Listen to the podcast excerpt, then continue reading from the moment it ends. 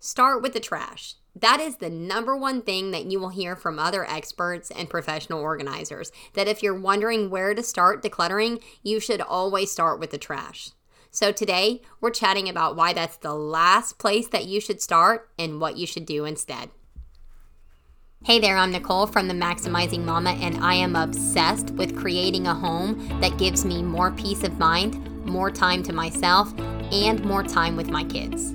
I teach you the tried and true secrets to clearing your clutter, getting organized, and managing your household in a realistic and sustainable way. This show is where we talk about things like motherhood, decluttering, organizing, creating routines, mindset, energy, and everything in between. Our homes are the foundation for the rest of our lives, and it's so important to have a calm, relaxing household so you can have the time, the peace of mind, and the freedom to truly enjoy motherhood. So sit back and get ready to take charge of your home.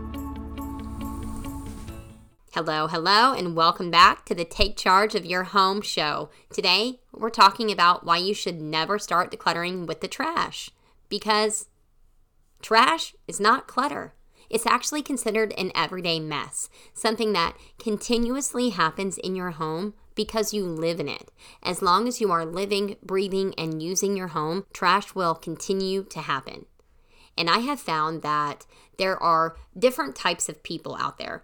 Some people whose daily habits lead to the trash piling up every day until they reach the end of the week and decide to throw it all away. Other people will deal with the trash once a day, and a third category of people deals with the trash right then and there once they're immediately done using it. But regardless of when you decide to tackle the trash that's left out in your home, trash is a home management issue. It's not clutter. And the best way to stay on top of the trash from one day to the next is with a daily reset. I will link a podcast episode below that's titled How a Daily Reset Will Make Your Life Easier. So go check it out after you listen to this episode, because it will explain what this looks like, and it will truly make managing your home and the trash so much easier. So if trash is a home management issue, that means that it's not clutter. Now, this is a loaded statement because clutter can really be subjective. It can mean different things to different people. Just the other day, I took a poll on social media asking my community to put a label on some of the stuff that was on my dining room table, and the answers were truly split down the middle. Some people called these items clutter, while others called them mess. Personally, I defined it as a mess because it was all things that needed to be put back where they belonged. And it was a little ironic because it's not really possible for somebody on social media to identify if something is clutter to me or not.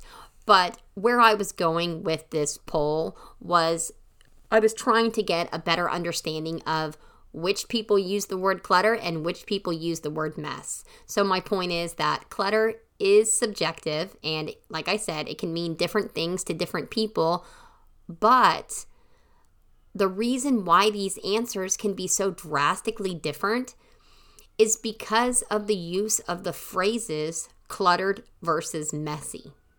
My dining room table did look very cluttered, but that didn't make it true clutter.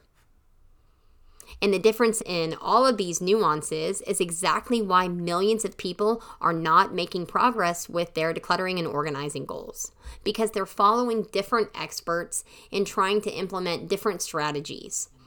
And that's a recipe for disaster because, well, let's just say that you follow one expert and your dining room table looked like mine with a bunch of toys, craft supplies, and random stuff everywhere. And this one expert says that you need to declutter those things. You might then put everything back where it belongs. But then let's say that you start listening to this podcast, for example, and you hear me talk about how that stuff on your dining room table didn't need to be decluttered at all, but instead it just needed to be put back where it belonged. It might actually blow your mind as you begin to recognize these subtle differences.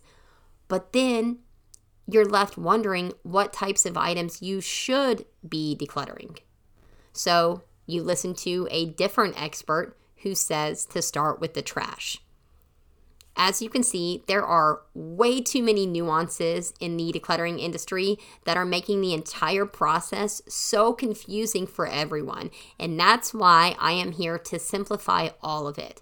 I am here to make the process so much more streamlined and easy to implement so you can immediately do what needs to be done in your household and get right back to your kids, your work, and your life. Now, with all of that said, let's get back to the trash. I am very well aware that when a professional organizer says to start decluttering with the trash, they most likely mean items that can be thrown away and not literal trash. But unfortunately, many of them literally say to start with quote-unquote trash, and that doesn't necessarily sound like things that can be thrown away. Trash sounds like trash, right? When I started decluttering the inside of my house, I heard these experts and professional organizers say the same thing, that I needed to start with the trash. And so that's what I did. I would look around at my messy living room and think, this room is so cluttered, I need to declutter it. I'm going to start with the trash. Then, after I threw trash away, I would move on to finding things that I could throw away, which often was a handful of items. But then my kids would start fighting, my swollen legs would start hurting, or it was time to make dinner. And before I knew it, I had thrown away a good chunk of stuff, including literal trash, but I hadn't really made any difference at all when it came to getting my living room back where I wanted it to be. Over time, I started implementing short daily declutter sessions where I just focused on finding things that I could get rid of. Not trash, but things. And I completely ignored the idea of starting with the trash altogether. And it made a huge difference in my home. So again, I know that the word trash could be summed up to describe anything that could be thrown away. Like if you're decluttering the drawer in your bathroom and there are rusty bobby pins, old toothbrushes, empty floss containers, etc. But even those things are not going to make a big difference in the grand scheme of your home. And this is why starting with the trash or starting with items that you can throw away, it's pointless. Typically, when you do this, when you go into a drawer, for example, and find trash that you can throw away or things that you can throw away, you'll eventually start to shift into more of a tidying and organizing routine where you're trying to make the drawer look more neat, tidy, and organized. And yes, you may get rid of a handful of things, including some trash. But then what happens?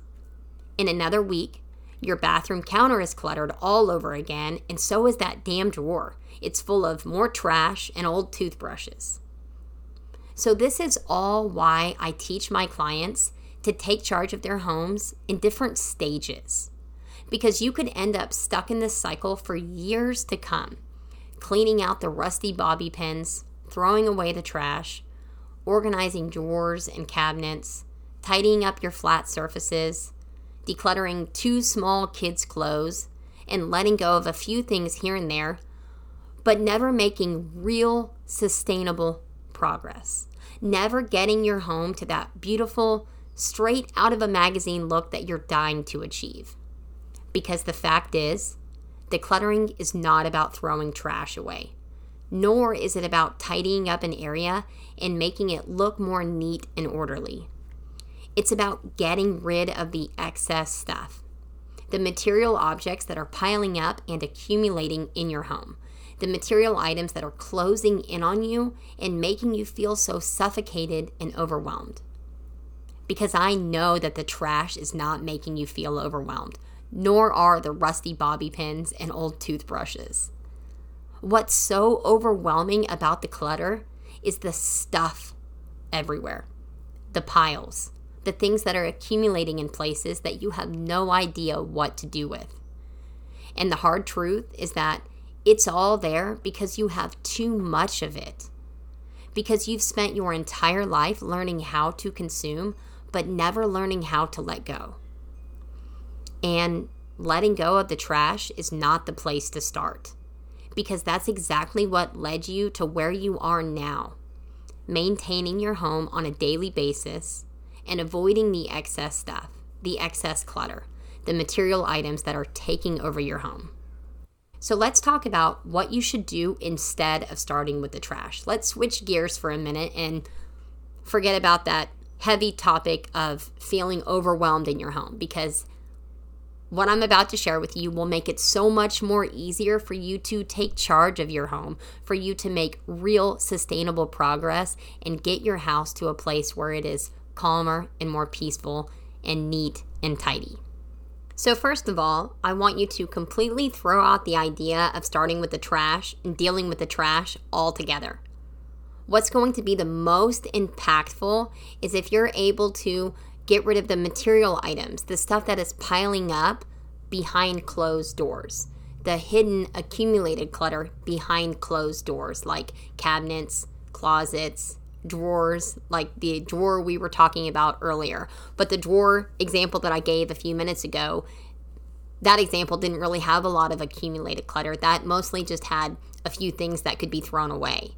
To give you another example, let's say you have a junk drawer that is full of clutter accumulating, full of a bunch of stuff that you don't really have any use for. Or it could be a drawer in your hutch that is full of linens you're never going to use. If you can go in there and clear out that drawer of those old linens and get rid of those linens, you will suddenly free up space in your hutch, and you can start using that drawer for other things. Because when you're able to clear away these material items that are piling up in these areas, you will have much more room for the stuff that you use on a daily basis. So that way, the main areas of your house don't end up messy every other day.